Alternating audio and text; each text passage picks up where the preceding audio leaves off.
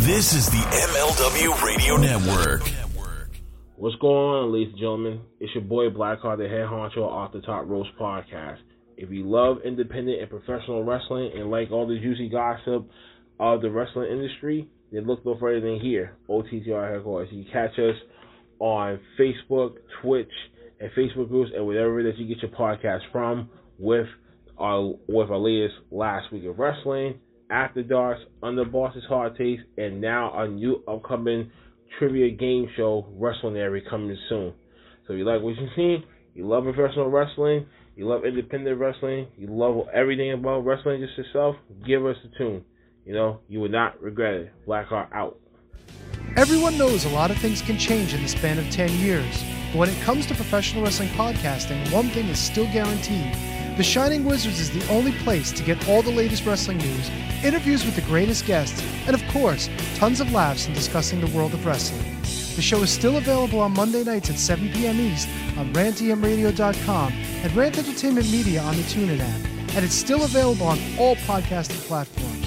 To check us out, head over to shiningwizards.com, where it's still wrestling talk and talk about wrestling.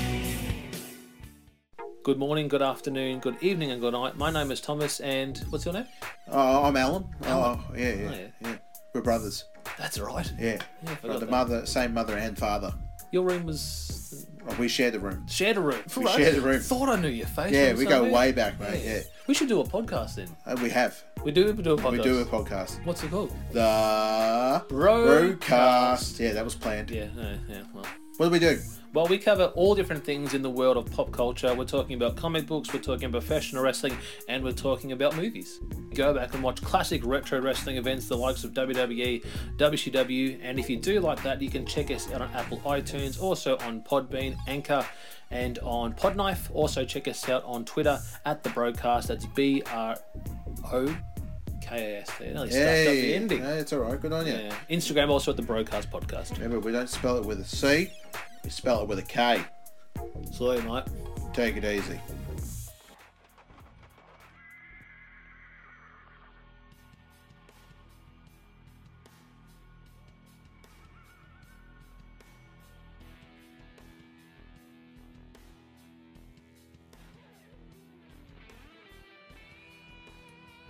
All right, welcome to another episode of the Front Row Material brand, brought to you by the MLW Radio Network. My name is Mike Freeland, and as you know, it's interview time. I am so excited to get a chance to talk to so many different wrestlers from different parts of the country who've wrestled all over the world. And the thing about the interviews that we do is actually they're more like conversations. I like to find out about their experiences, what got them into wrestling, why they enjoy wrestling, and maybe a little bit of part their, their personal life as well. So today we have a great guest right here. And as I was doing my research, this individual has been here, there, and everywhere, has had a successful career, has been in WWE as well. We'll talk about that. Chikara, which is one of my favorite promotions, Mike Quackenbush as well.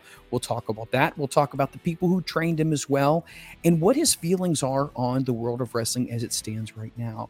My guest right now is Lince Dorado. Let's go ahead and let's bring him on in. How you doing today, buddy? What's up, everybody? It's Lucha Lit, Lince Dorado in the house. What's going on, baby?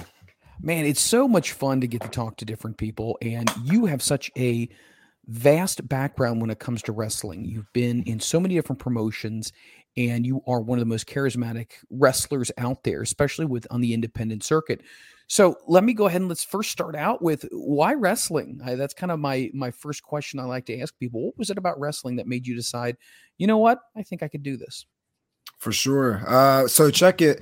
Uh, wrestling, lucha libre in particular, has always been a part of my culture and my life. Being Puerto uh, Puerto Rican, uh, my grandfather actually introduced me to uh, lucha libre when I was very early on. But to me, that looked like sport. Um, even though the characters were in, in costumes, you know, to me they were uniforms, and, and eh, to me it was a sport where you were winning a contest by pinning or submitting somebody. So it's basically like premature MMA for me. And I actually just recently watched this pay per view with my kids um, two days ago. My uncle came over in '94 with the Royal Rumble, the first time I ever seen American wrestling, and um, you know he's he's fast forwarding this VHS tape that in the VH. You know, my brain is melting as a child And then he pauses it and um, you know, he's like, watch this. And it's the Undertaker versus Yoko casket match. Yes. And it was one of the first times that I saw a match that wasn't like Lucha Libre or pro wrestling. And I was like, what, what, what is this? And then, you know, other characters started coming out Diesel and uh, Diesel, Goldust, uh, everybody started, Jeff Jarrett started coming out. I was like, whoa, what are these guys? Uh, this isn't my natural Lucha Libre that I would always see. And then come to find out that, you know, it was the WWF. And ever since then, I was like, whoa, I need to find out more and more about this. I need to see this everywhere. So ever since that moment, you know, I was super hooked. I knew exactly that what I wanted to do, nobody could change my mind. You know, uh, we talked a little bit right before this where, you know, I went to school for animation and, and some other stuff, but that was all like second stuff. Like it was never the foreground to what I wanted to be. I wanted to be a pro wrestler uh, because of, you know, that match in particularly. Now we talked about obviously you know uh, wrestling in Puerto Rico, and obviously you know there's a lot of wrestling, and it's very family based, meaning generation after generation, and it's something that's very revered and really respected. How would you compare that aspect of it as compared to American wrestling, where I mean, you do have the roads and the funks and whatnot, but it seems like there's a lot more of a significance when it comes to other countries where it's specifically, you know, grandfather, fathers, uncles, stuff like that, where it is it is in your heritage to be a professional wrestler. Yeah, for sure. I think um going back the the culture of pro wrestling or lucha libre is part of our Hispanic culture. No matter if you're Puerto Rican or Mexican, I'm 100 percent Puerto Rican. Uh, I, I, had this conversation with somebody else. Like, there's a group of guys of us who aren't Mexican. You know, who we wanted to be a part of the lucha libre culture rather than the lucha libre culture be a part of us. So when we watch lucha libre and that and and those cultures look at lucha libre or whatever wrestling is called for them, it, it's been based, man. It's based on their culture for many years, many generations, like you said. You know, families get together uh, on Sundays and watch wrestling events, you know, pay per views and all that. I think in America, it's more of an attraction, and it's always they use that word attraction a lot, where like, you know, come see the wrestling, you know, that's cool. I'm, I'm going to see, you know, wrestling that already has a bad stigma to it, whether people think it's predetermined or whatever. Uh, but you don't hear that in other cultures. You know, you only hear, come see the wrestling. And everybody's right. like, yes, I want to come see it. So I think, um, you know, people can say like, oh, well, the social media and all that kind of killed American wrestling. It really didn't. I think it's always been the same where people always seen it as a niche rather than, you know something that is a part of american culture. Wrestling is not a part of american culture. Wrestling is a part of the world culture. And i think if if it was part of the american culture like if wwf or wwe was a part of the american culture today which it isn't it really isn't um you know then we can have a different conversation of people looking at wrestling in a different limelight rather than like just guys in spandex or guys in masks going out there and having these uh fake contests and, they're really not that you know? When you go to other culture uh, other countries europe mexico or japan they're they're looked at as you know athletes and you know the backstage stuff i'm sure they're exposed to but again that's not what's driven. The what's driven is the athletes the the culture of pro wrestling or lucha libre and uh, the wrestlers itself. I love how you mentioned earlier how as far as the attire, it, it's worn more like a uniform, and they're looked at as, as athletes instead of just these attractions in in WWE. How does that correlate with the fans as well? Because in a lot of places in the world, I've noticed talking to people from different cultures that they're looked at just as highly as regarded as the baseball players or any other professional sport. As in America, like you said, it's more of an attraction based thing. Do you feel like it should be revered in the same way as it is in Puerto Rico and as it in, is in Mexico as well, and even over in Japan? Uh, I, a thousand percent. I'm sure I'm not the only one as well. I think if we were looked at the same way as other places, business would be booming, more booming. Uh, wrestlers would be more popular. Um, I think nowadays when we think about American wrestling, we, are really thinking about the independent wrestling. We're not really thinking about WWE. We're not thinking about TNA. Uh, that's really what the mindset of uh, average viewer of wrestling um, looks at when they think of American wrestling. Oh, it's independent wrestling. Uh, but it, it really isn't. And you can't compare it to WWE because WWE is an international company. So they have international guys, uh, just like TNA and AEW and ROH. Uh, they're all international companies with international styles. But when you think about the independent style of American wrestling, it's kind of just one narrow road of just high spots and try to pop the crowd rather than, you know, that emotional attachment that originally comes with pro wrestling. So, um, it, it, in that aspect, some people do like that niche and some people don't but but it's not all it's not revered or not seen as the same level of competition uh, in mexico or japan or europe um, just because of the culture the way the way that wrestling is dna'd in the culture of those specific places. I definitely want to get to that aspect soon as far as know, I feel like American wrestling fans are actually pre-programmed in some way, you know, and we're not taken on that journey as far as long-term storytelling and allowing people to get emotionally invested as you do with with other nationalities that get into wrestling because they have long-term stories. And I feel like with American wrestling, especially in WWE, everything is instant gratification. You know, there, there is a payoff immediately instead of allowing something to breathe. Um, and obviously, go ahead and let the audience base their investment into it. But let's pause that for a second. So in 1994, you see The Undertaker, you see Yokozuna, you see all these characters. At what, I mean, I know you mentioned you said you definitely wanted to become a pro wrestler. How does a young version of you start that process in saying, hey, you know what? Maybe after I graduate high school, I should start looking for places to go. For sure. Well, okay. First, it started with like studying wrestling, right? So my grandpa would always have the black box, and uh, every Sunday or Saturday, depending on if it was WCW, ECW, or WWF, we would always go there and watch it. I would always go there and watch it on a Sunday, and he would always take me back to, uh, to school on Mondays, and I'd be like the insider guys, like this is what happened the other day. So like, so ever since you know that day, really, I, I I felt like my brain has not changed. I was so obsessed with wrestling. So that was my first thing be obsessed with wrestling, make it number one priority. Um, me and a bunch of other guys, actually, guys who are on TV right now, uh, started doing backyard wrestling. Uh, two, two backyard promotions basically from two different eras or areas found each other on the early days of MySpace and, and YouTube. And, uh, you know, one of us had the production and the talent, and the other one had the ring but no production and talent. So we kind of like join in there. And um, you know, that was I was still in high school. I was wrestling, amateur wrestling still, um, while I was doing backyard wrestling. And one day we were doing a show in Belmar, not Belmar, um, Malaga, Malaga, New Jersey. That was our backyard uh, location, EB Dub.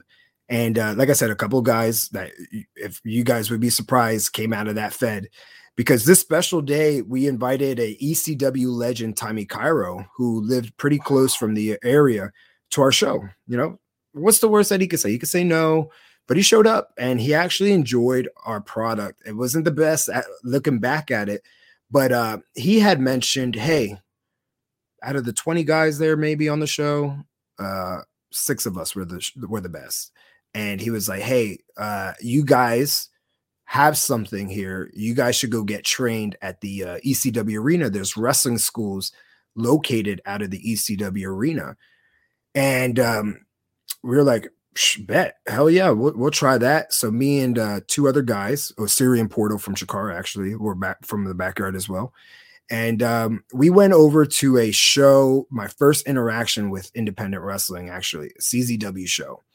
And before I even go on, this interaction could have been really bad and turned me off on wrestling, or you know was really good, which it ended up was uh, being, and you know turned me on more to wrestling.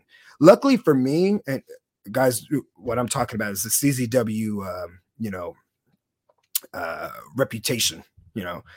But luckily for me and the world of wrestling, the show I went to was best of the best so it was like the best of the best wrestlers from the East Coast and all over the world. And it was a really good athletic competition of pro wrestling that I was like, wow, this is re- this is not WWF or ECW, but this is really cool.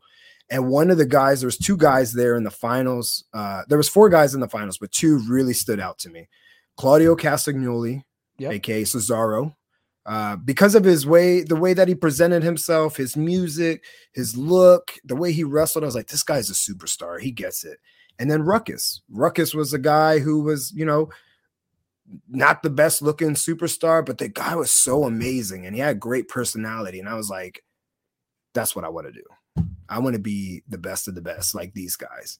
So after the show, um, me and the Osirian Portal and a couple other guys sat down with Chris Hero, Claudio, and a few other guys, and we were just asking about the school.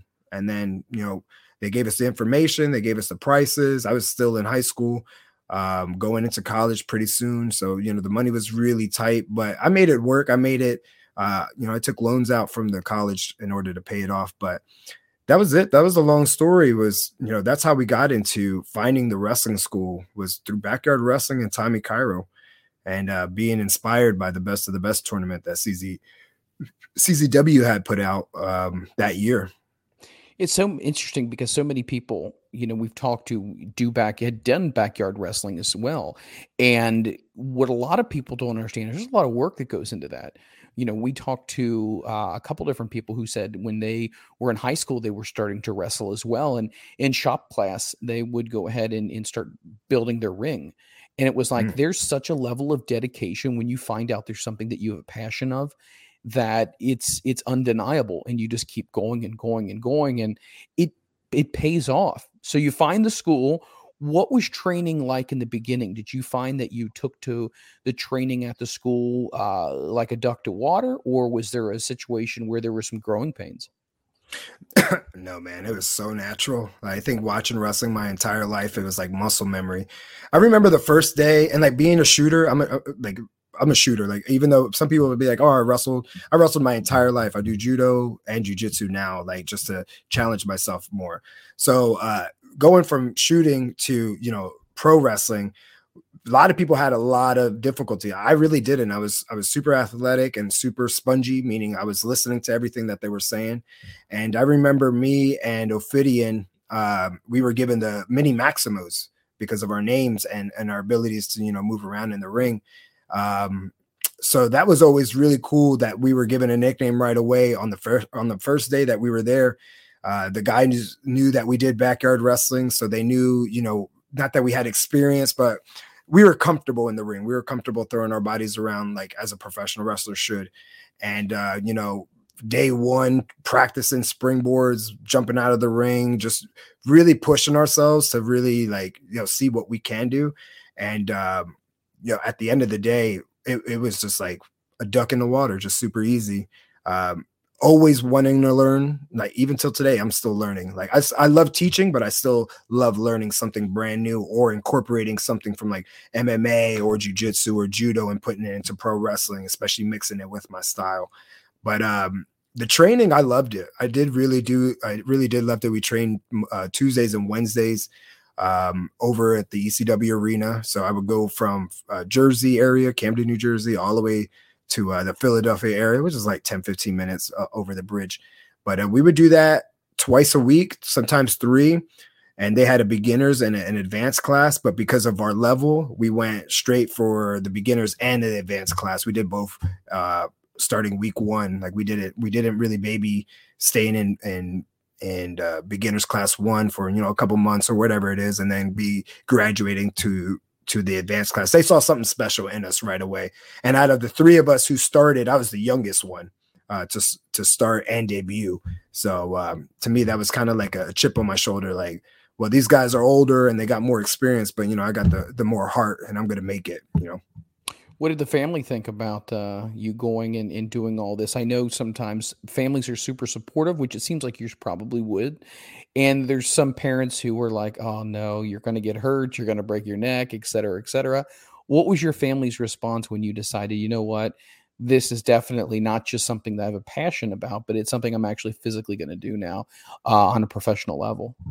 Yeah, I think early on from 94 they knew I was going to do it. Like they they everything I was obsessed with wrestling and I still am. So I think no matter what they knew that I was going to do it with their blessing or not. I ended up uh, not really getting a lot of support from my mom. Um, my father was murdered when I was younger, so he wasn't really that much in the picture. I did have a stepfather, Uh, but I actually got more support from my sister, my older sister, and my um, my grandparents because they were the ones that really exposed me to wrestling. So they were the first ones to give me my first pair of boots that I still have upstairs. You know, almost oh my gosh, almost 18 years ago. So it was, uh, you know, I didn't really have a lot of support, but I didn't really need a lot of support because I always felt eh, then and now that your biggest supporter has to be you, and yeah. only you you know only you's gonna get up from from bed to get your ass to the gym uh, and get your ass to training and to shows and all that other stuff so uh, i never really depended on anybody and i don't like that idea of depending on everybody um, even when i edit my own videos we talked about it like 10 minutes ago like i like to do it myself just because if it sucks at least i did it and then you know I, I, if it sucked and somebody else did it, I'd be so mad that I paid somebody to give me something that sucked. You know, at least me, uh, uh it's on me, you know. So I always wanted to be on me, on my terms. A lot of accountability. Uh, it seems like you're very prideful when it comes to not oh, only oh, yeah. your work but the way you carry yourself, and it, it's it's eminent in in you, everything that you do. Because when people are confident, you can see it. You don't even have to hear what they have to say. They carry it with the way they walk, and then obviously the way they talk. And it's a lot of times it isn't what necessarily somebody says, but it's what somebody does you know, like mm-hmm. the actions speak louder than words. So when you're going through all this training, we often like to ask the question to different uh, to wrestlers as far as etiquette. Now, eh, obviously, times have changed since day one when you were in the business to now. What was the etiquette like? What was instilled in you as far as was it, hey, you know what? Always introduce yourself to people, shake hands, ingratiate yourself. Or was it, you know what? Know your place, know your lane, sit down, get your stuff ready, and wait to be called upon. What was the thought process when you first got in there as far as etiquette within the wrestling industry? For sure. I mean, mo- most of the etiquette stuff that I I encountered and was installed was more like the pay your dues kind of thing. Um, you know, if the locker room's dirty at the end, clean it. Yep, like you said, come shake everybody's hand and make sure everybody knows that you're there. You're, you you don't want somebody to be like, oh, that guy never said hi to me today, and then now he wants to come to say hi a couple hours later. Um, you know, obviously have good gear, not don't have smelly gear. But other than that, a lot of the other stuff um, was not really installed into me until I figured it out on my own, or I went out and experienced it. For example um, you know, the etiquette of like contributing to uh, to pro wrestling trips, like on the road. For there was one trip that we did a trip from uh, Philadelphia to Indiana, wrestle for Mitch Ryder. And on the way back, you know, again, we never talked about money or anything, but one of the trainers was like, okay, well, you owe me, you know, this much money for the gas.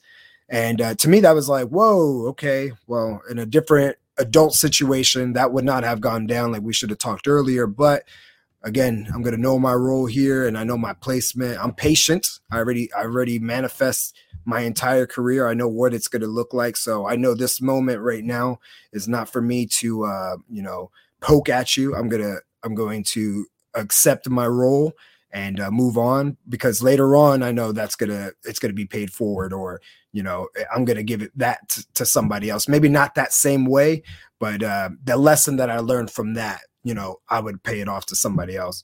So a lot of the etiquette has changed though now today, where a lot of guys, especially when that locker room is like 30, 40 deep, you don't want to go shake everybody's hand, and everybody doesn't want to go shake your hand either. You know, it's just too many cats, too many people.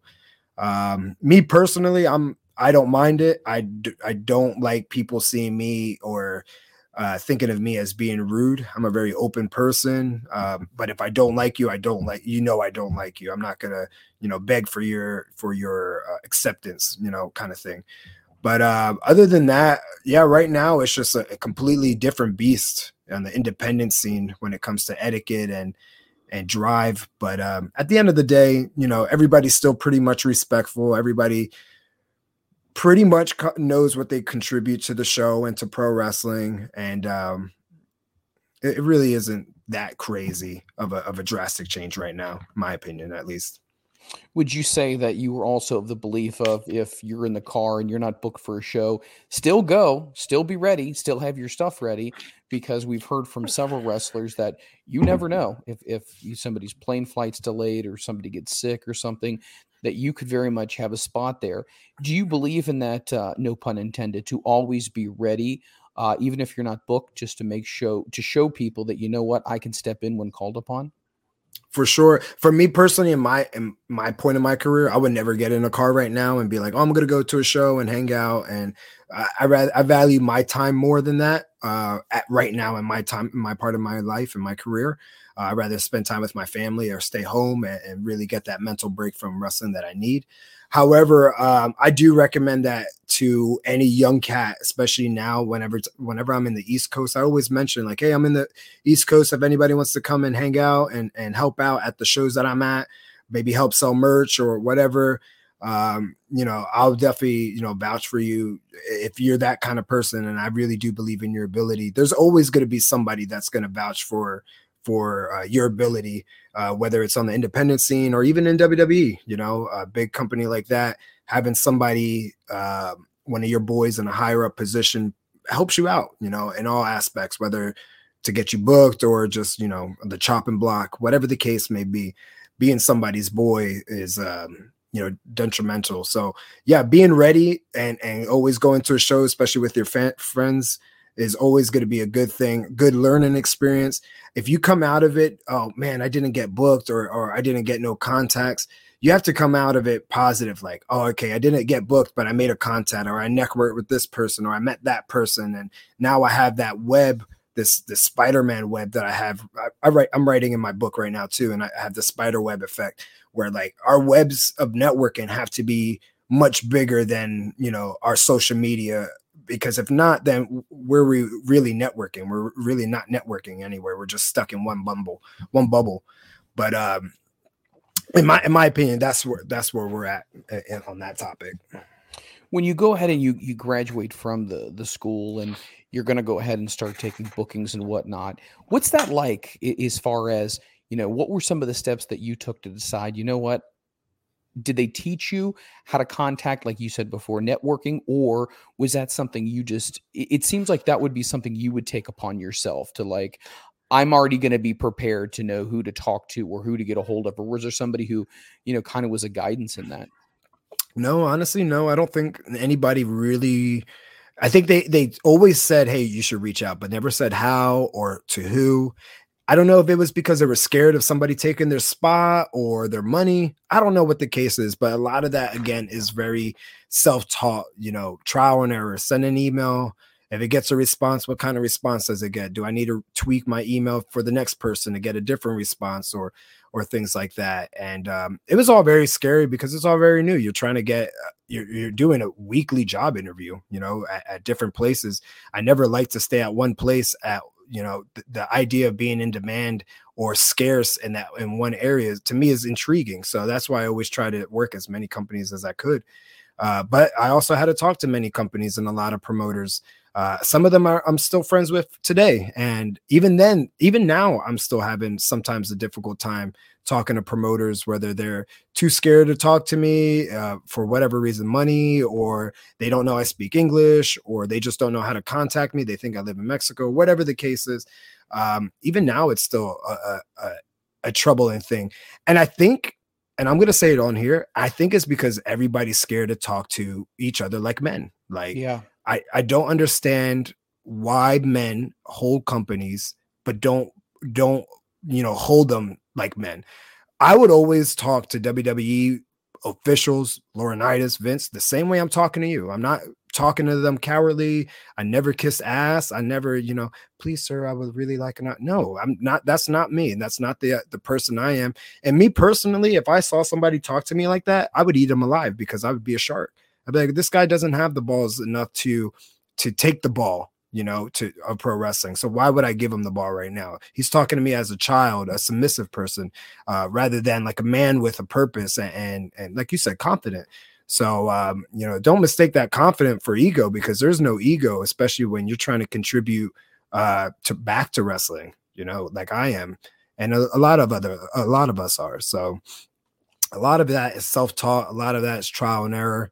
Um, the math person in me that's what i ended up going to school for math the math person in me likes the the idea of problem solving or or so finding the best solution for a, a system of equations or whatever the case is and this this particular equation is talking to promoters and, and trying to get booked when it comes to that, obviously knowing your value, and that's a big thing now.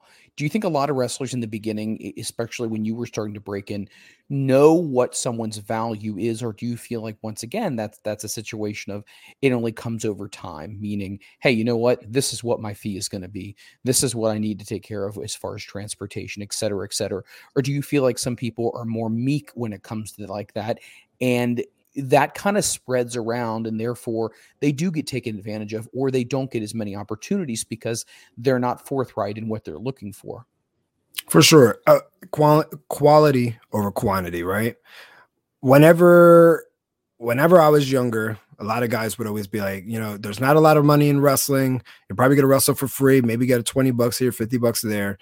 You take what you can get. Okay cool and then at one point, it's like, man, this kind of sucks. Why am I doing this? This is not fun anymore.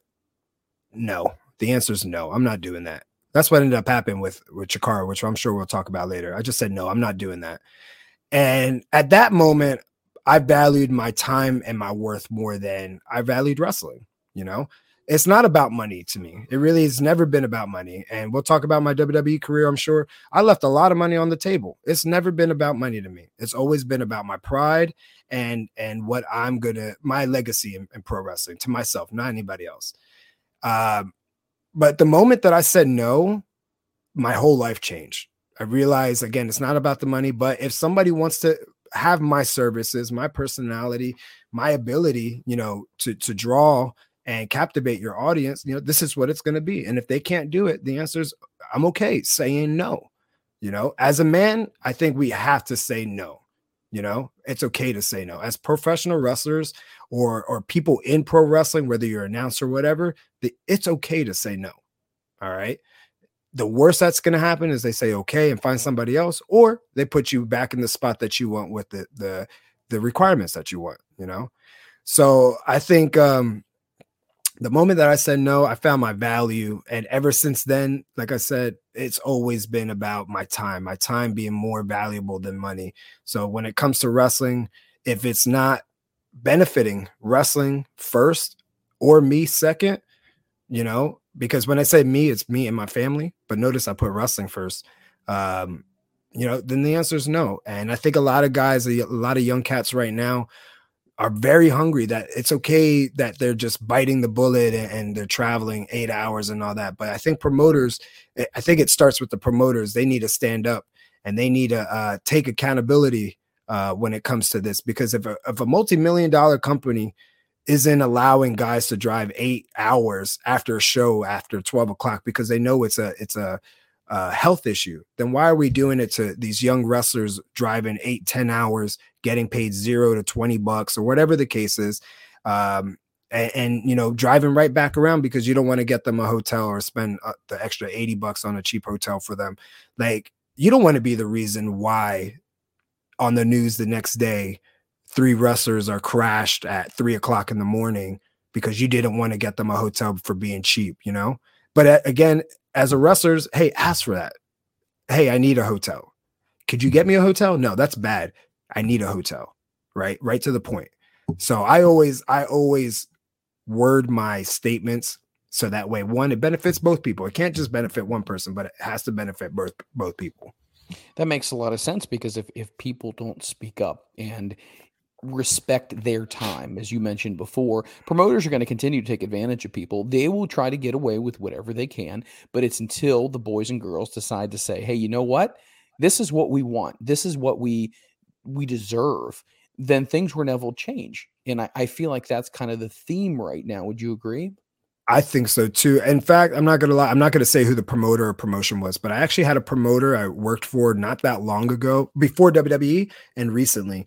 Um, so like uh, that's probably one of the difficult parts is wrestling for a friend or somebody I've wrestled for before. But uh, one of the issues I had asked, I said, "Hey, I have really bad time anxiety when it comes to traveling, and uh, I don't want to do X, Y, and Z on show day, especially coming in the day of. Like, could you fly me in the day before? I'll take the last flight. I don't care. I'll, I'll come in at 12 o'clock at night. I just need a hotel room and, and, that flight. And it became an issue. It really did become an issue. And I was like, bro, you contacted me. Like you asked me what I needed, right? And I asked you, like, it's not like I'm like saying, hey, I need to go in there the day before to go party. Like I'm doing it because I'm trying to give you the best version of myself. Absolutely. And, and, and you're being uh, uh, stingy over 80 bucks uh, over the hotel. I said, listen, and, and I hate pulling this card, but I said, everybody on your show that you have like on the card combined, um, I have combined more followers and could get you more views and hits off of one account than you know all of these other cats. But at the end of the day, you're treating me like a jabroni, and I and I'm not going to be treated like a jabroni. I'm not coming. I'm not. I don't need to show up. I don't need to. I, I don't need to come in there and do good business for you when you're not doing good business for me.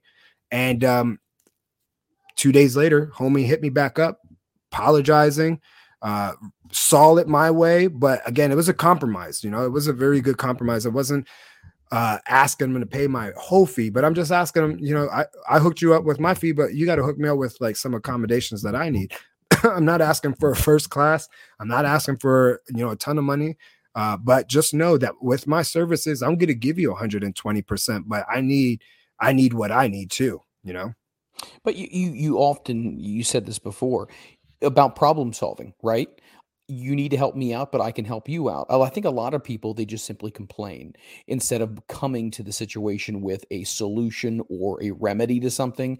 And I like that aspect of it that you say, you know what, let's go ahead and let's try to figure out a way that this works for you and me instead of mm-hmm. just saying, hey, this is not going to work for me. And then obviously things becoming very tenuous and potentially a place that you might not want to go back to, even if it's a really good booking.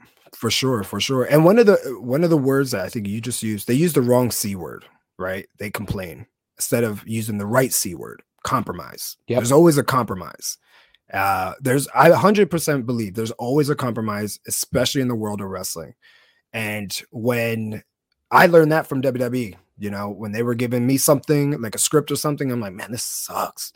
Is there anything that we can do? And sometimes the answer would be no. But the, when you hit them with that word compromise, it puts them in a bad spot because if they're not willing to compromise, then they're doing bad business. And if they're doing bad business, then I don't need to be there.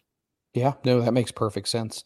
It's uh it's a quick way to be able to weed out whether people are not are willing to work with you or whether they're willing to, to dictate to you. And I feel mm-hmm. like in any working relationship, it's got to be 50-50 or it's it's definitely not going to work. Um let, us talk. I believe fifty one forty nine in wrestling though. Got to have a little bit of an edge, right? Fifty one forty nine. Yeah, I mean, like you know, I'm bring, I'm coming in. I'm doing what you want me to do, but like at the end of the day, I gotta.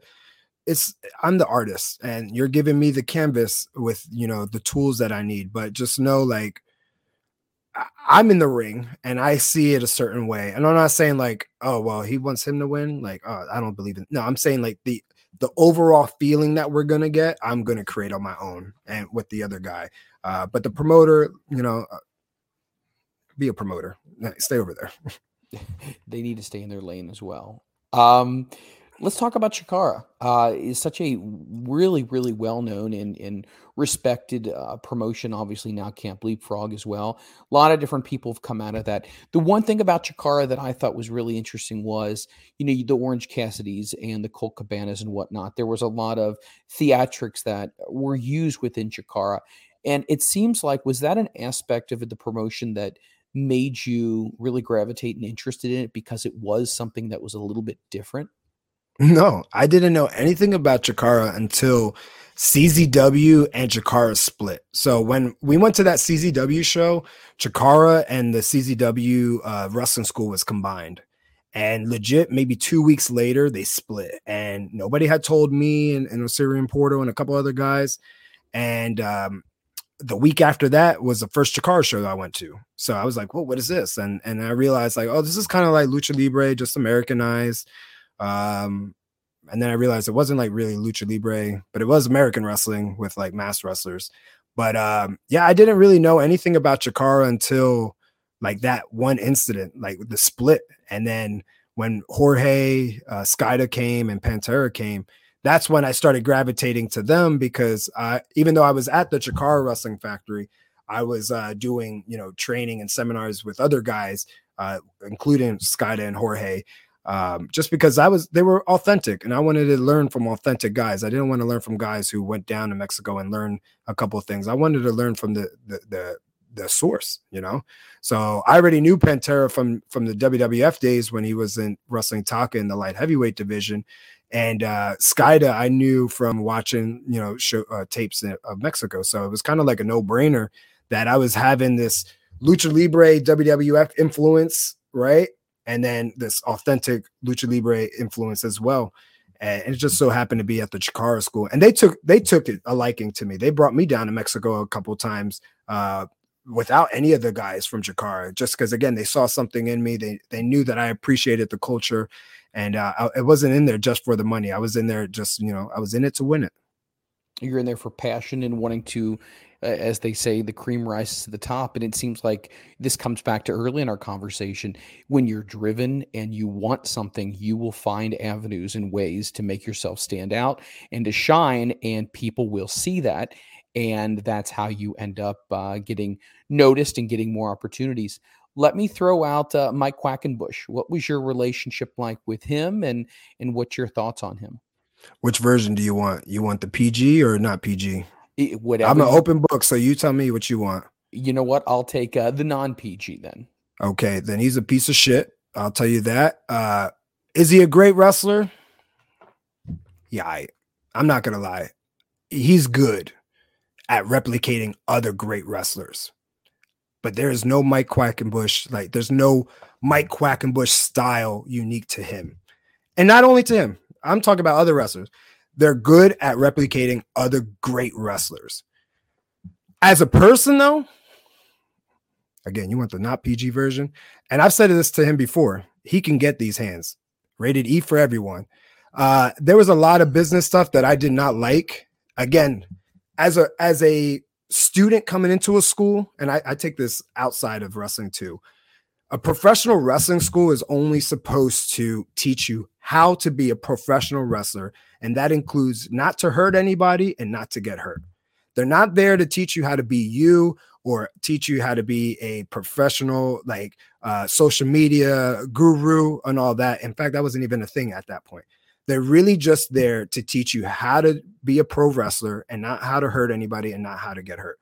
Other than that, all these other schools are given false advertisements. They're given false ad- admirations to all these other young cats, right? False hope that they're going to give them this and that. And that's what Mike uh, ended up doing to a lot of guys.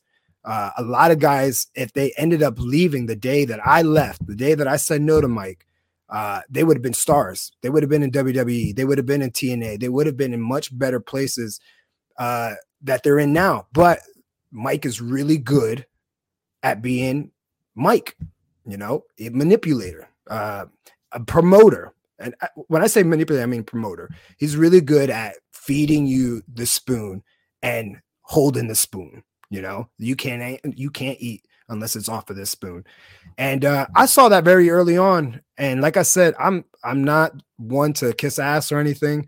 And I think he saw that in me that I wasn't gonna coward or I'm not gonna you know be his best friend or the best student and be like this is my trainer. Like no, bro, show me how to be a wrestler and I'm gonna fucking run it out uh, everywhere else around the world. So um, I will say the one incident that really turned me off on him was when I got hurt in 2007 at the ECW arena. I knocked myself out. Um, the semi main event ended up being the main event. There was a lot of things going on that day that was just bad, and he could have controlled that.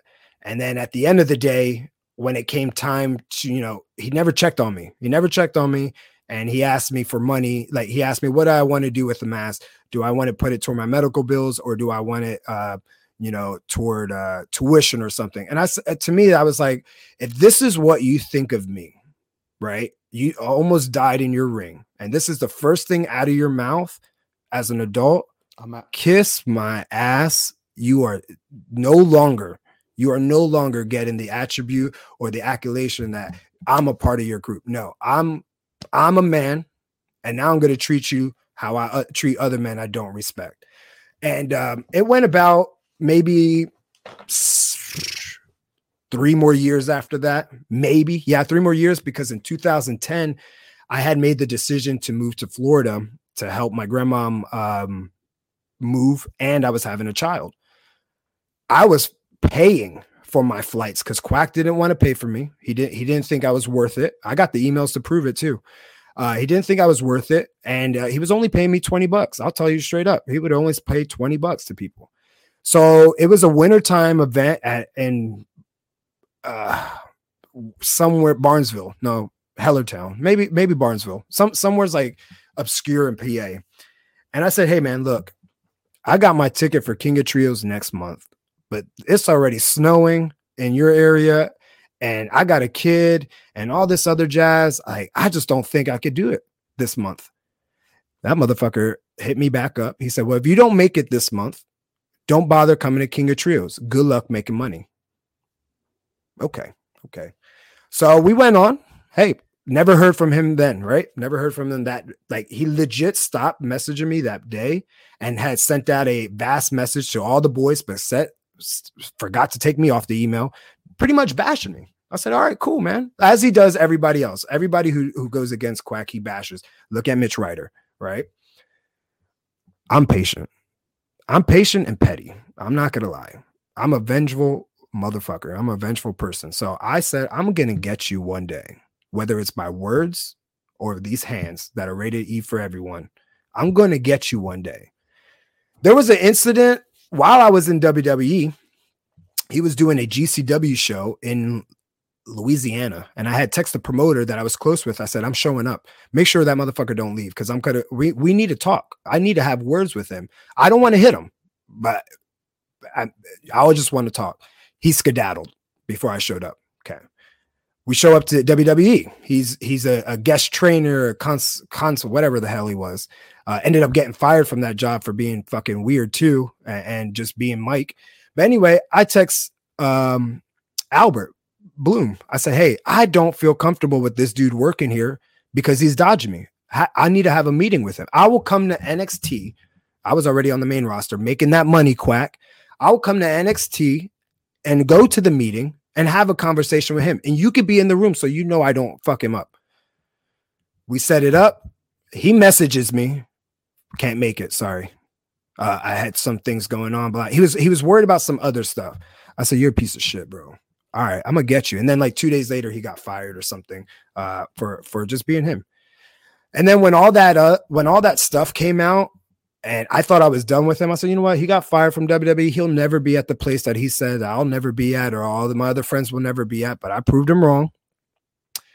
But when all that stuff came out and he put out that lame ass apology, and I, I remember the moment I legit stopped the video. I said, This guy's fucking lying. This guy is lying right now, saying that if I ever hurt you and and you know I would re- I want to reach out to you. I said you're a liar. You never reached out. You're fucking avoiding all the men who really want fucking words with you, right? And all the friends and all the other guys that you brought back because they're all ass kissers. Like I'm the one that really just wants to have some words. What's up? You're a liar. You're a piece of shit. And no, I don't believe you. This guy's false. So that's where I stand on Mike Quackenbush. If you if you ever see my Twitter and you ever see anything with the duck because I'm in the Northeast area, that's who I'm looking for. That's the dude I'm looking for. And uh, hey, if you watching this Quizac, trust me, all your friends, all your all your students, they already know. They already tell me where you at, and you lucky my ass has not showed up. But know that I'll be in that Northeast area all the time, dog. I'm looking for your ass. So let me ask you after everything had gone down with that did you find that other people started to change their take on mike as well or do you feel like a lot of people still either feared him or revered him or, or you know felt like you know, i think a lot of people spoon? thought he was yeah i think a lot of people thought he was going to make a comeback and, right. and a lot of people were going to be like all right well quack's going to come back with another company because he's producing I, will put it out there. I know he's producing because people have sent me emails and text messages like, if you guys don't feel comfortable with Quack being here because he's a producer, get that motherfucker out of your show. Get him out. Get his ass out. He don't need to be at no show. No, no, no. Especially when I'm there. Hell no. Ask somebody else who's actually done something in wrestling and made some money in wrestling. Ask somebody else for help uh, because I'm sure they'll give you the spoon instead of holding that bitch. But I had conversations with a lot of my friends from Chikara even recently that I told them, I said, if you would have left in 2010 when Chikara had no stars, had no draws, they were just rebuilding, like they got what they wanted out of you. Go get your money out. Some go go be something. Go be what you wanted to be, a professional wrestler, not a Chikara superstar. And that's what ended up a lot of people being uh, a Chikara superstar, uh, uh, a cornerstone of a small promotion that now has a bad reputation because of the the promoter, you know. But we all knew how shitty and shady he was um, from back in the day and all this all this stuff. But like I said, men are just some men are scared to be men, and some of us aren't. When it comes to you had mentioned, you know, looking at a school and some schools they promise things that just really aren't realistic. Uh, that's not going to happen. And you mentioned that when it comes to being trained as a professional wrestler, the thing is to be trained to be safe, to know how to do the moves properly. And it's it's a relationship where you want the fundamentals, and then for everything else, you know, I feel like it's a learn and process type of thing mm-hmm. about your brand, about how to promote yourself, social media, all of that kind of stuff. But when a promoter says that their school is going to do all these things, I do think that that should make somebody take pause and and pause and say, you know what, this doesn't seem to make a whole lot of sense. And over promising something and not delivering, obviously, that's not good business. But and okay, for example, and I'm not I'm not gonna um mm, anyway, I'll, I'll just say like this. For example, when you go to Harvard, you're paying for the name. Sure, it's the same absolutely. Edu- it's the same math education that you would get at Harvard that you would get at Rowan University, where I ended Amen. up going. Yep. Right. So these wrestling schools are all the same. Now, I could see, and I do see some people like, well, I was in WWE. And, and you know, I got connections, or I, am a producer in WWE and I got a wrestling school. You come here and I get you an extra work, or I get you this and that. And you know, but you got to pay to play. And I'm like, well, I'll pay to learn. Yep. Right. But I want to get paid to pay to play, you know? Um, and I think a lot of guys they see that, especially if there's like an ex WWE guy or an ex like uh, big indie guy who has a wrestling school and got connections with uh, these other big companies. But the reality is, because I've seen it for years, that most of the times they end up being an extra. And I always tell these guys, like, hey, don't expect anything. They're really, it's show day. They're really not focused on, on finding the next John Cena or the next this person or that person because they got them. They know exactly where to find them. They know where it's at. They're not going to look at, no offense, Jabroni number one through eight, who just showed up on this day in, in Nebraska and hoping that they're going to get signed. Like that's just, that's not going to happen. That's just realistically the case when it comes to that kind of thing. And, and when it comes to schools, it's the same thing. It's just not the case. No place can call a promoter and be like, hey, you got to book this guy because they don't have that pool. They don't have that power in the world of professional wrestling. Let's talk about branding and creating your own persona and creating an image that you want to portray out there for the the fans and getting that following. How did you go about using social media? And obviously you said early on it, it, it wasn't there. It was non-existent. Now obviously we're in a more of a digital age where YouTube and Facebook and Twitter and all that kind of stuff is more uh, apt for people to use. How do you create a brand and how did you go about deciding after you were trained and you had the confidence in what you did? All right, this is the image I want to portray. How did you go about that? For sure. Well, I had an edge because I was like an American luchador. So I understood the lucha libre style. So I already brought that style to the American Indies along with like maybe two or three other guys. And um, that already made us unique. And then when it came to, you know, branding, it was like I made a list of names of all the mass wrestlers in the states or all the mass wrestlers they were bringing over. And this list consisted of like what they were wearing, what their music sound like, what their was their boots or kick pad kind of guy, like were they wearing trunks over their tie, everything from everything, every aspect. Were they speaking English? Were they doing promos? And I just did the opposite. I wanted to do the complete opposite of everything on that list. Uh, a lot of guys were wearing like pleather pants. I said, I'm gonna wear tights with trunks over top, like old school wrestling. Uh, a lot of guys wearing kick pads. I'll wear boots, you know, uh, things like that. And the ability to talk and really have outshine my personality, like. You know, a lot of times when people talk to me, they're like, "Whoa, I did not expect one for you to speak English, but for you to have this much personality." And but then when I do portray that in the ring times ten, times a hundred, you know, it really does captivate people and, and forgets that I'm I'm not just a luchador, that I am a dude um, that can go and has like, you know, personality and stuff like that. Um, early on, I was making gear. Um, I was doing, like I said, animation. I'm sorry. I was doing animation for somebody, and me and another wrestler, Ophidian, he was doing video editing. So between my animation and video editing, we found a guy who made gear, and our first set of gear was, you know, bartering a video, uh, music video for some gear for me and my boy. So a lot of this stuff, you know, uh, that becomes part of your brand. Like, oh, those are the video guys, or those are the 3D guys, or that's the gear guy, whatever. It all becomes part of your brand to not only the wrestlers, but the fans see it too. Like fans know I make my gear now. And now they they go on a journey with me once a month or twice a month when I make my gear live on Twitch.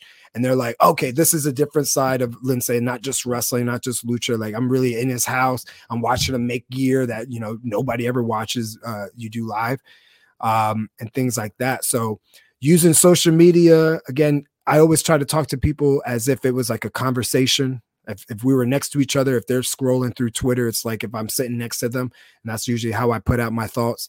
Um, or you know, they're just completely random thoughts. You could tell when I'm kind of like in it too, because I'll like just start tweeting like nonstop a bunch of things or like liking a bunch of stuff.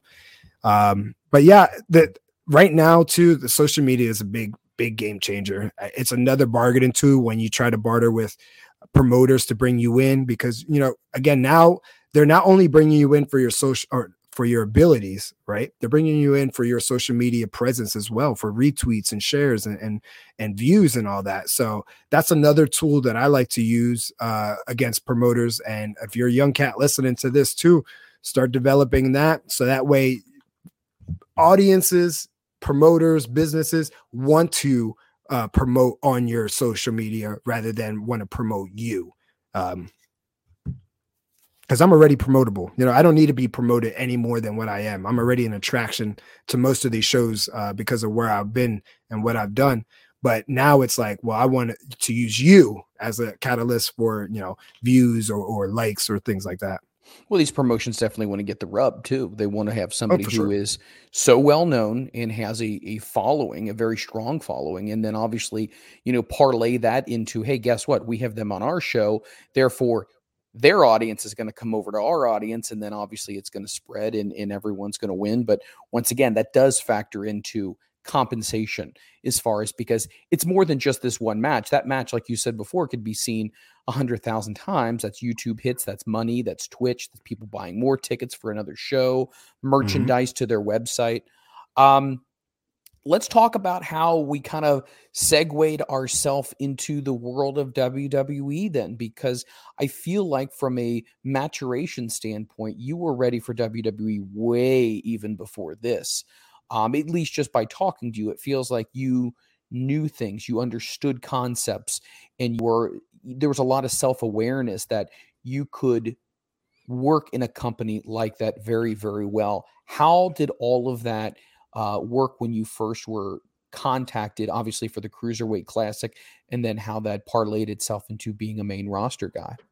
For sure. So, WWE, you always hear the idea of like, oh, the WWE style, well, the WWE style is literally just TV wrestling. And then I believed early on that there was a and can be a perfect blend of WWE wrestling eh, or the WWE style and the indie style. Hence, Cruiserweight Classic. All those guys were wrestling the WWE style with the influence of the indie style. They're all indie wrestlers that could literally just pop on to a WWE television and be ready and that's what ended up what happening. So we heard rumblings of a tournament, global cruiserweight classic. That was the original concept, and um, 32 guys. And we were, I was like, man, I need to be in this. If this is the time to be in WWE, it has to be right now. I think I was 27, turning 28, and um, I had heard rumblings of this, and I I needed to be in it. So again, didn't wait for anybody to reach out. I just started emailing everybody and anybody. And one of the dudes who kind of helped me out was Sami Callihan because I was making gear for a lot of the NXT guys, uh, Sami, Neville, uh, Charlotte, Bayley. I was making for maybe two or three other guys, and uh, I never am that guy. But I had say, hey, bro, I'm not asking for a word. I just need an email. I'll do the work and he ended up giving me an email to Regal. Um, I believe, I believe it was Regal, or maybe it was Ceman Canyon, but I think it was. Oh no, no, it was Canyon. It was Canyon. I'll tell you why. I had emailed him for 14 months straight. That's how that's how early long we heard about this tournament. 14 wow. months uh, uh before, yeah, and got no email for 14 months. Right, 14 months every month. I send the same email. Hey, my name is Bam. I'm local. Blah blah blah blah blah blah blah blah. blah. On the 14th month, he hits me back up. If we wanted you, you would know. I said, Oh. cool. Hey, no, no, no, no. A lot of dudes would be like, damn, that's messed up. I said, nah, I'm in the system. My my email's not going to spam. He knows who I am. When they need me, because they're going to need me. I manifested this. I know they're going to need me. He knows how to contact me. Uh two weeks later, get an email. We want you for this tournament. I said, okay. I said, yes, sir. I said, uh, here's my contact, blah, blah, blah, because they asked for some contact that really Regal was going to call me. So uh, we got all the paperwork. You know, apparently it was guys like Cesaro, Claudio, and Gabe who put me over to the management saying, like, hey, this guy is local and he's a really good wrestler. Like, you know, you guys will get a lot of exposure from him. And uh, when we showed up to the first day and and they're giving us our assignments, I'm like, oh man, like, all right, well, my opponent's not here. Uh, he's he no showed. So that was like a whole big thing. And I was like, oh, I'm gonna get like some some bad stuff for this. Uh, but luckily they gave me a choice between Ali and Mecha Wolf. And I, I didn't feel comfortable wrestling Mecha Wolf because I was like, man, Puerto Rico versus Puerto Rico, that's kind of shitty. Uh, at least we could do Ali. And I've wrestled Ali before, and I know we could have a bomb ass match uh, in the time that they gave us, which ended up being the shortest amount of time too. But we didn't care because we knew we would kill it. And um, after the first match that we had, everybody loved it. Um, everybody was just like kissing our ass for it. Uh, but again, we weren't getting offered any contracts, even though at the end of the day, we saw about like 10 or 16 people get offered. So that's about half the crew right there. But we weren't offered. So I was like kind of salty about it. And I was like, man, th- what didn't they like? So that kind of ate me alive for about a couple weeks. I was making Bayley's gear um, in July for getting ready for SummerSlam in my two bedroom townhouse that I had. And um, my little table I stole from my daughter. I used it as a sewing machine table, and I was making her gear there on there. And my phone started vibrating. It was a 203 number. And I was like, what the hell is this? I've never seen this number before in my life. And I pick it up so rude. I'm like, hello? Who's this? And he's like, hey, this is Darren. I'm like, who? He's like, Darren, uh, William Regal. I said, hold on one second. I didn't know his name was Darren. I said, I said, Mr. Regal, you gotta, I, I gotta apologize for my brother. Uh, he was kind of rude. How can I help you? Yeah, I just blamed it on my fake brother. Smart, Um, smart. So uh, he had asked me if anybody had meant uh, had any anybody had hit me up about uh, hiring me as far as outside of WWE, and I told him a couple places that were that were legit interested. I was going to go to Underground for a little bit, uh, but he said, you know, after the second round, at least listen to what we gotta say, and you know, make your decision after that. I said, yeah, I could do that. Knowing damn well, no matter what they were going to offer me, because I was a teacher at that time. If they offered me one dollar more, I would have took it. You know, uh, my teacher salary. So uh, we're leading up to the uh, second taping, and uh, TNA hits me up, and they don't ask me to come in to for a job. They come in for me to you know do a match with Mandrews, and uh, I didn't want to do it as Lince, but I did him as my other character, Balam, which is like a full body suit. I wrestle as a Rudo or a heel, a bad guy in Mexico. And I said I'll wrestle as that, and we had a banger match. It's actually online if you look it up, Balam versus uh, Mandrews and to the point where they offered me a contract. That was a Tuesday. The taping for WWE is Thursday, three days later. On that Tuesday, without even walking into WWE, I looked at Snow and, and whoever else was there. I think it was Bruce actually. And I said, Thank you for this opportunity, but I'm going to get signed by WWE. I know it. And like that was it. Like the next day or the next, uh, that Thursday, I showed up. I wrestled Rich Swann. And um, that night, I got my name called July 24th, uh, 11 24 p.m. I'll never forget it. Uh, got my name called, and I said, "Yep, whatever you guys want, I got it." And um, long story short, I only spent 14 days in, in NXT between live events and training, and um, we found out that we were going to be on Raw and have our own show when Stephanie McMahon announced it on Raw, and every cruiserweight's texting each other. Did you see that? Did you hear that? Are we going to be on Raw? What? What the heck? What's going on? And yeah, Memphis, Memphis, Tennessee. We uh, debuted in September. Um, I think it was a four way. And that night we were supposed to go home the next day. But Road Dog had asked me and Rich Swann if we wanted to go drive to Birmingham, Alabama for a main event uh, for uh, the taping before SmackDown. And we didn't know anything about changing flights or cars and all that. And this is when we realized like WWE got money because they were like, oh no, we'll just cancel it and we'll get you new flights and cars and all that. And we're like, holy shit, you guys got money like that? Okay, I guess. So yeah, we ended up uh, uh, being the first cruiserweights to wrestle on main event and uh, you know basically travel on the road. Me and Swann what's going through your mind at this point? I mean, I you, you said you manifest these types of things, and and it's one of those things where it's like you're always really positive, and it, I'm really glad you clarified this between confidence and cockiness because I'm not getting any cockiness, but I'm getting the feeling with you that you're very um, sound and you're very confident in who you are and what you can offer the table, and the bullshit walks. So now you're in a situation that you've always really wanted to be in so, what's going through your head at this point? Do you think, you know what? I definitely can see myself having a home here for a long time. I thought I thought I was going to be there for a long time. I honestly thought I was going to be. I thought I felt even though inside I was kind of like fanboying, outside I was definitely professional and, and, holding my own. Even if I was walking into the room with greatness, you know, Jericho, Undertaker, all those other guys that I've looked up to that I've had amazing interactions with uh, backstage uh, because of wrestling. You know, Jericho watched a match with me and Metalik where we did a double moonsault uh, simultaneously in sync, and he pulled us in the back and was like, "Well, that was the most incredible thing ever I've ever seen." But don't do it on main event. And uh, like to me, I was like, "Dude, that's a dude that like I looked up to, telling me that he liked my stuff." And like Taker, you know, sharing a locker room with him by accident um, and him being so nice and, and saying, "No, just come hang out with us, uh, me and Ali." Like I'll never, you know, I I was an equal to these guys, you know, and that's how I carried myself as an equal. Um, never giving them the indication that I was a fanboy or you know really like just was so happy to be there. Like I deserved to be there because I worked hard, but I also wanted to be there uh, with these guys. And um, my mindset, man, I was like such in a good mood. I every every time it never felt like work. And then the moment that it did feel like work, that's when my mind changed. But it never felt like work. And it was like I just wanted to be, I just wanted to use that platform to showcase what I can do in and outside the ring, you know?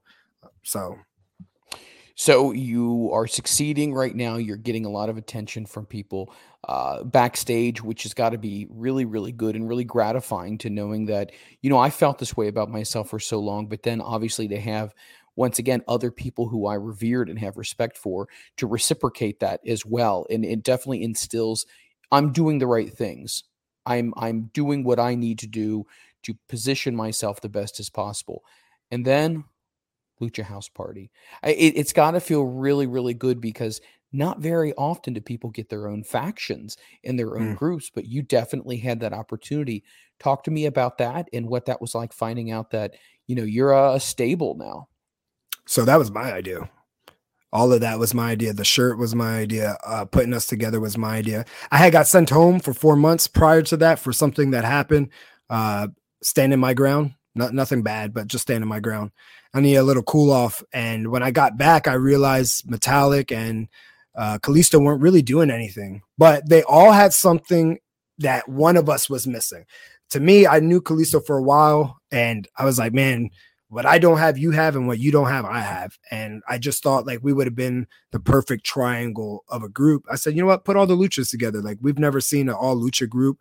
Um, that was all mass and that could talk and do stuff and really captivate the audience. Uh, put us together and we'll be like the Power Rangers of WWE or the Charlie Angels of WWE or the Ninja Turtles of WWE, where we all have unique attitudes and personalities, but together we're one badass team. And um, that was the idea. But then one day we had a meeting with Vince, uh, I believe going into Money in the Bank, and one of the brothers had brought in the pinata, and now it just went from lucha house party ass kickers and cool guys to pinata dudes. And I was like, ah, here's the writing on the wall. So we dug ourselves into a hole that anytime I, I went to go dig us out, or you know, one of us would dig us out, the other one was uh, digging in the same hole but throwing the dirt back in it. So it just we weren't going anywhere. And uh, it could have been awesome, man. It really could have been awesome, uh, especially being separated from Rey Mysterio on his show on, on SmackDown. It could have just been something very much unique and something like so different. But um, the Beast, Beast knows what it wants, man. Beast knows what it needs. And when you're Disney, you know, you only need one princess. You don't need a bunch of princesses, you know, unless you want to sell merch. Do you feel like, in a lot of ways, and I'm not trying to single out WWE, but maybe some other companies, but WWE to a larger extent really plays into these classic stereotypes and I've had conversations with other wrestlers, eh, specifically re- re- refraining to WWE as far as the way they look at luchadors or the way they would look at a, a team like Crime Time, or you know, it was just very stereotypical. Did you ever feel like at certain point you you mentioned obviously that the pendulum was swinging, um, that they were ever just ha ha, this is what we're going to do, or do you feel like they were really 100% on board with what your vision was? Oh no, they had a vision what they wanted. I think early on they had a vision what I wanted to do or what I saw us doing, but I think they saw money in that pinata man that really just like kind of put us in a hole where they're like, okay, now you're going back to being stereotypical. Your guys are now going to be the lucha guys. Like every promo had to end with lucha lucha, where I would look at Metalik and be like, "Don't do it at the end. Like let them just count down and like have that awkwardness where they have to cut it at a certain point." Um, like I said, WWE is like Disney, and they just need one of everything, whether it's one group of people or they need one person to represent that person. For example, look, look what happened when we left. Uh, me and Metalik, they just inserted another Hispanic team, um, Garza and, and Humberto, yep. and they're in the same role as us. So um, they know they have a plan. They know what they want to do, and they know what their thing is. I don't think it has to do anything really with being stereotypical, but it is a lot of it is easier to be like, oh, that guy's Hispanic. He he's Hispanic. That's his character. Like, but when you have a guy like me or Metalik or even Kalisto that can contribute something more than just being a his. For example, I didn't want to be a a, a, a superstar. Oh, I'm sorry, I didn't want to be a Hispanic superstar. I wanted to be a superstar who happened to be Hispanic and that was the difference. And there's a they big only, difference there. Yeah, and they only saw me as a Hispanic person. Were they aware that you were also creating gear for other wrestlers at this time as well, or was that something that was kind of kind of kayfabed on the download just between you and, and the people you were working with? No, I mean they did know because I, I'm close with Mikaze and the sewing the sewing crew there, the seamstresses there. But um, like anytime anybody would ask me, I always say no, just because again, it's my art. I, I, I value my time more than that. I don't think anybody has enough money to pay me to make gear for them. I don't care, um, you know, how much it is. I just value my time so much more, and I'd rather make stuff for me. Like right now, I'm making. I not only do I make gear, but I make clothes too. I make suits and all that. Like I'm making a three piece suit that I'm making. Um, that's not just like shabby. Like it's really good. Like I, I really do value my detail and, and my time that goes into it. So um, yeah, I never, I very rarely do I make gear for other people, and if I do right now, it would just be for like a lot of my close friends, like easy projects that I could just you know bust it out or help them out because they're really in a bind or they they have a big show coming up that they feel very passionate about. I'm like, I got you. I'm gonna help you out. Final thoughts on the WWE experience. I mean, obviously, in in one regard, it was a huge moment I mean, it, let's go back to watching it with your grandpa on Sundays. You know what I mean? It, it, feels like there was that, it came to fruition. And then there's that other side of it where it's the, oh, like you said before, the beast. So it, I feel like in some ways it kind of balances itself out. Um, what would you say overall was your your experience before you officially left? Was it something that clearly was a big monumental moment, but did it also leave you with any bad taste? Nope, no bad taste. Um, I, the last conversation I had was with John Laurinaitis, and we had a really good conversation. He even said to me, "Nobody knows my business better than me." And I had said to him, I said, "Thank you very much, but if this is the best you got, this sucks. but thank you. Uh, we won out, and um, if you're a pro wrestler, that job is easy, super easy. You're doing what you love to do. You're getting paid to work out. You're getting paid to wrestle and travel. Like it, that job is easy. But if you're a pro wrestler and creative like me, that job is miserable, especially when you don't compromise. If there was more compromising between both people, um, I think I'd still be there. I left I left a lot of money. I left a, a year and a half, almost a million dollars on the table. And uh and to me it wasn't worth it. My sanity and my pride is not worth that much money. There's no value that you could put on that. Um and I'd rather make my own somewhere else. You know, John Moxley had made the same comment before. He said in his book and in interviews, he said, You're literally going to make me walk away from this. You're going to make me walk away from this because of the things that the company want him to do as far as promos, what to say, instead of allowing the wrestler to inject a lot of who they are into their persona and, and allow that to get over with the audience instead of you know the backstage determining okay this is what you need to do to get over with the audience. Do you feel like if a lot more wrestlers were allowed to be themselves and have more of the creative input getting over would be a lot smoother? I think so, but I think a lot of guys would be uh, hesitant to be themselves because in that environment, I feel like a lot of people think they have to be a certain a certain way, and I don't think their true authentic, uh, authenticness would come out. I think it still would be sugarcoated. but I think more and more wrestlers, especially the confident ones, with the ability to connect with people and and really contribute something, I think those would have an easier transition being more over. You know, like uh, I'm having that now being free and putting out whatever I want and having people like, oh wow, what is that? Or like oh, very intriguing. Um, then I was in WWE that entire time. I was there for six, seven, six and a half years. When it comes to obviously wrestling and your entire scope of of everything that you've done, what would you say was your your highest moment right now? Meaning the moment that you are most proud of in your career up to this date so far? Uh, besides signing, I think that um, elimination chamber in Philadelphia moment only because of what I had to go through in order to get that moment for me in Metalik. Um, for instance, during pandemic or right before pandemic, I felt like we were just being inserted as like, hey, we need an extra team here because somebody's hurt, kind of thing, or like, hey, we just need the luchas to do one quick spot and get out.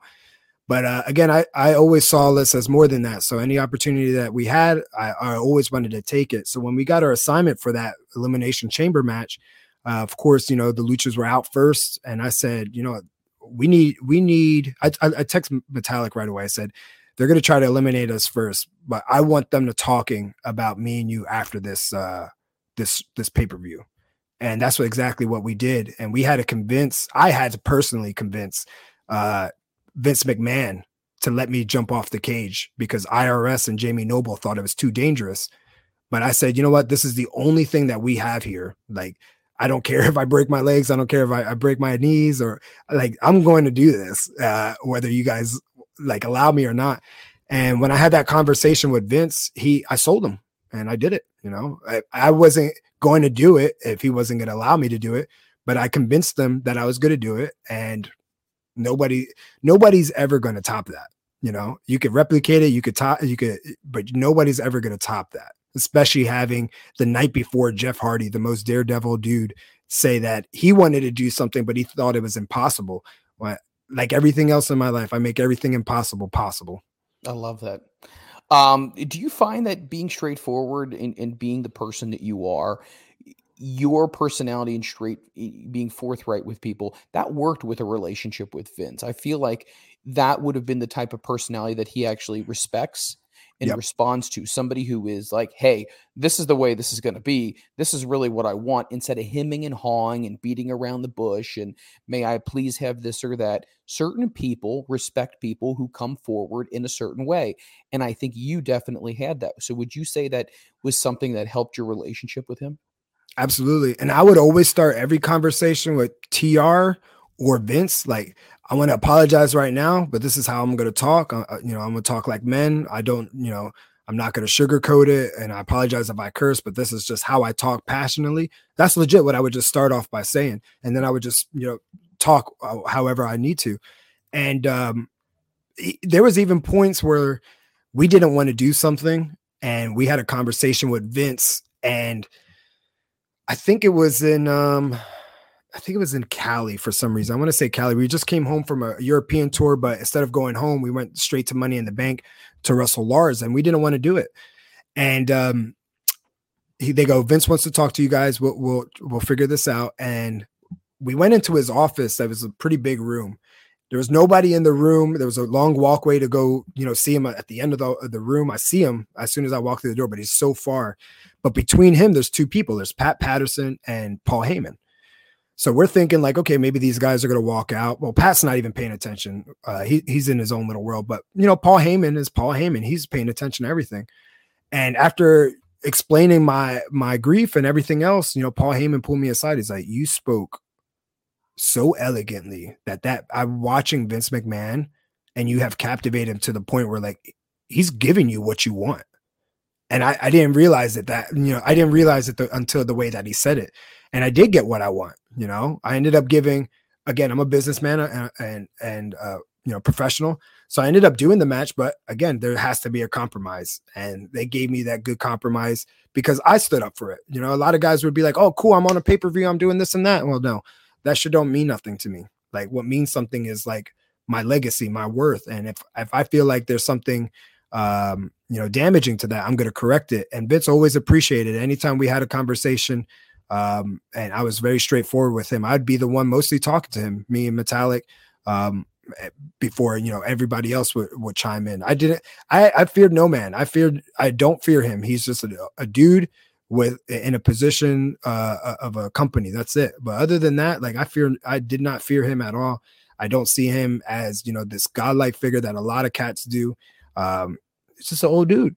The old dude working out like he works out and he runs a wrestling promotion. Like if you guys could get past that, all the other facade that you see of him is all just that, just facade with everything, and, and, we won't go into all the things that are going on with the company right now, but um, if WWE does go into a different direction, which it may or may not, depending on what all shakes out with all of this, do you feel like that would allow with someone like a Triple H and obviously maybe like a Shawn Michaels would step up again and be more involved with a Stephanie and whatnot? Do you think that opportunities would present themselves again, or do you feel like they have a formula, and that formula, no matter who is quote unquote in charge, will stay the same. I think they do have a formula, but I don't think it's like, oh, we can't have these guys in here anymore. Like uh, there will always be a position for Paul and Steph and all that. But honestly, in my opinion, I think they might eventually sell it. I think eventually they might be like a Disney product uh, for Disney. Like come see Roman Reigns at Disney and you know, and things like that. Because at that point, when you don't have the driving force or if I was Vince, I knew I wouldn't trust the cats underneath me to to drive my baby, my passion. So what would I do? I would sell it, and I know that at least they couldn't mess it up. Where maybe we do shows at Disney, like or Universals, like uh, WCW did, and then those would become you know product of Disney, like the Randy Ortons, the Undertakers. Come see them live at Disney. That's just another incentive for them to buy it. I I don't see like once Vince McMahon passes or gives up the company uh, wrestling is going to be in a very difficult spot because right now, yeah, they do have stars that that's going to drive it, but once those stars leave, there's nobody really on the independent scene that's like WWE ready or worthy for them to be like, we need that guy right now, and he's going to be our next star and all that. Where people need to come see him uh, all over the world. I just don't see that happening. Uh, I, I don't see that. Jim Cornette made a comment. He said, uh, if WWE ever gets sold, that would be the end of of really the wrestling industry as a whole. Um, I personally would disagree in some regards because I don't want to discredit what anybody else is trying to do. In your opinion, how far is the gap between WWE and an AEW? And do you feel like AEW could potentially narrow that gap? I think anybody could potentially narrow the gap if you got the funds and the resources, which they do. But uh the level of as far as exposure, as far as business, like WWE is just a different beast. But we also are comparing apples to oranges. For example, True. WWE is a movie making company. AEW is a pro wrestling company. So we can't really compare the two because they're not the same thing.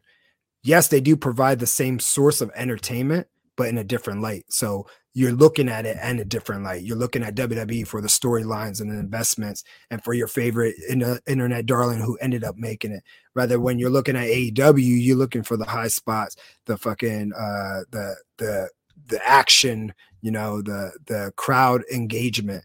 It's totally different. So uh when it comes to that aspect, the gap is very much wide, but because you're not comparing the same things would you ever consider, or maybe you have uh, been reached out by AEW? Would that be something that you would be willing to explore?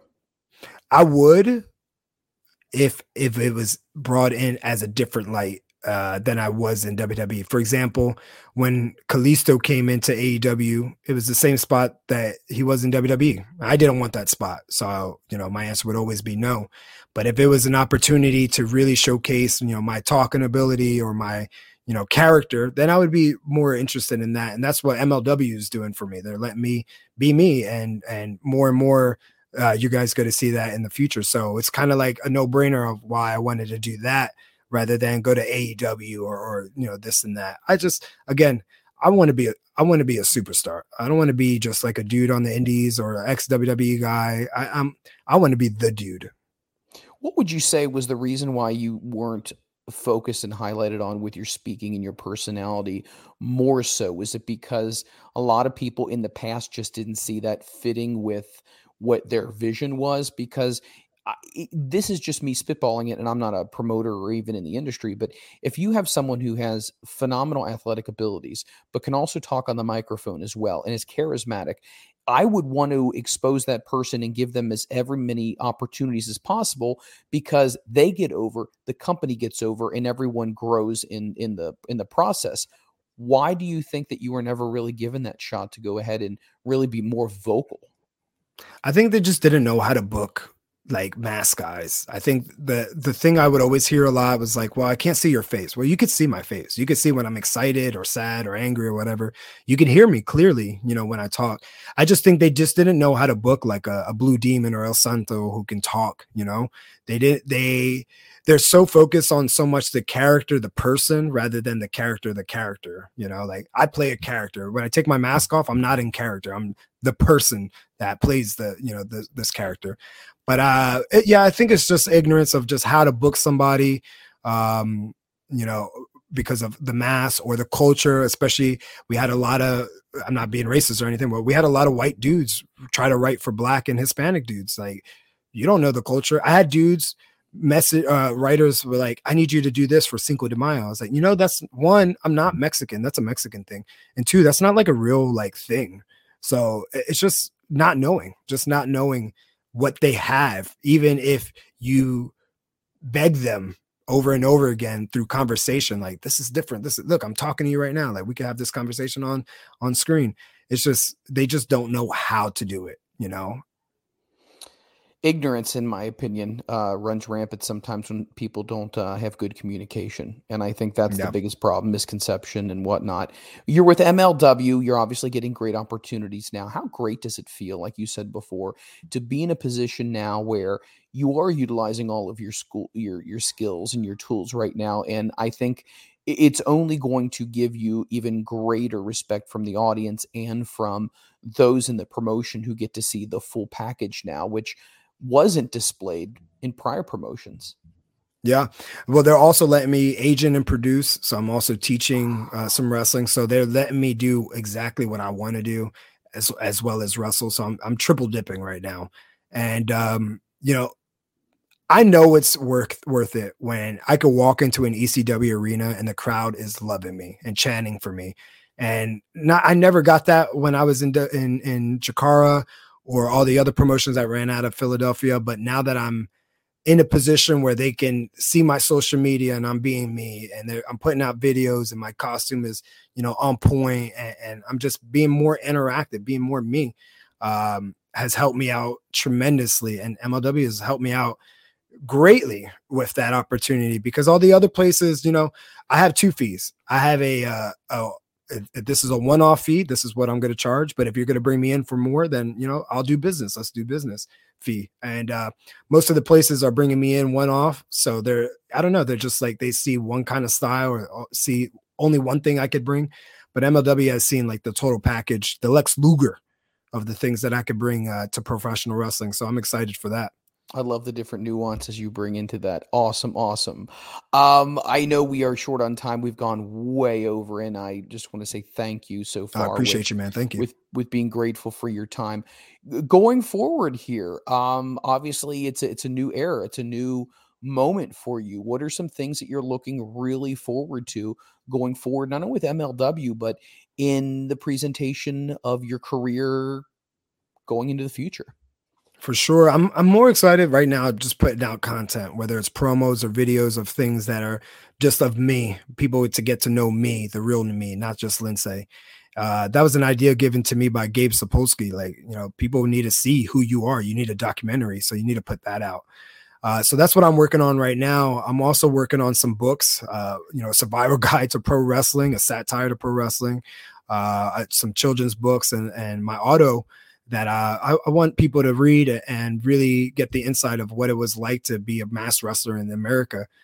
But um, between that and Mass Republic, uh, you know, some announcements that are going to be putting out pretty soon that I, I don't want to put out here, and something I'm looking forward to in August. Uh, there's a lot of things that I'm looking forward to, but one day at a time for me. You know, one day at a time, one project a day, and um, I just enjoy the journey uh, in the meantime.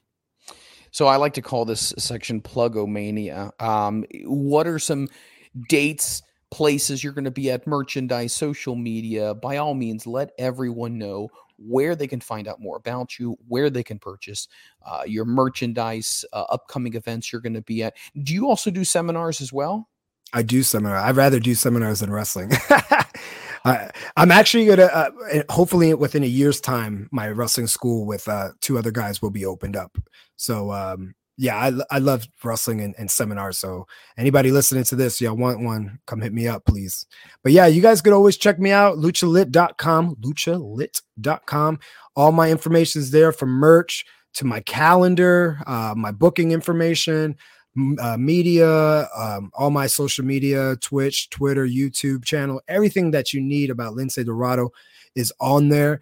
Some of my big dates that I'm looking forward to, especially this weekend with my return to MLW for their Battle Riot on the 23rd, and then a Hog Wrestling debut, Wrestling Low Key on the 25th in New York. Um, those are two really big dates that I'm really, really looking forward to coming up. My July, I have a couple of shows, but I'm actually going to take my first vacation ever uh, oh, wow. with my family. So I'm going to take Good that. Uh, thank you. I'm going to take that at the end of July and take it in the first week of August. And like I said, in August, I have something really, really big uh, to announce, but I'm waiting for the company to announce it first because I can't announce it yet. But uh, uh, life changing. Um, yeah, just life changing. And, and I, I guarantee you manifested this as well, my friend. That one, yeah, that one I knew a long time ago that I was like, mm, once I'm done that, I'm going to do this, and it was cake as soon as that happened.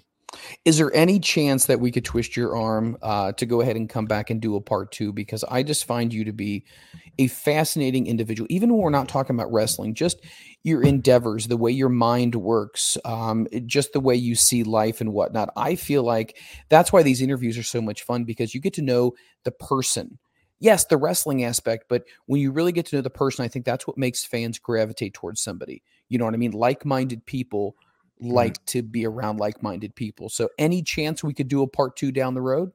I'll tell you this. I'll tell you this. The most entertaining, the most interesting luchador of all professional wrestling, the 2010 and 2011 Mr. Puss in Boots, Lucha Lit, Lince Dorado, will be back for part two. I love it. I love it so That's much. my intro, you know by the way. That's my intro, by the way. I love that. That is fantastic. this is how it usually goes. Ready? They go from the Lucha Lounge in San Juan, Puerto Rico, by way of Camden, New Jersey.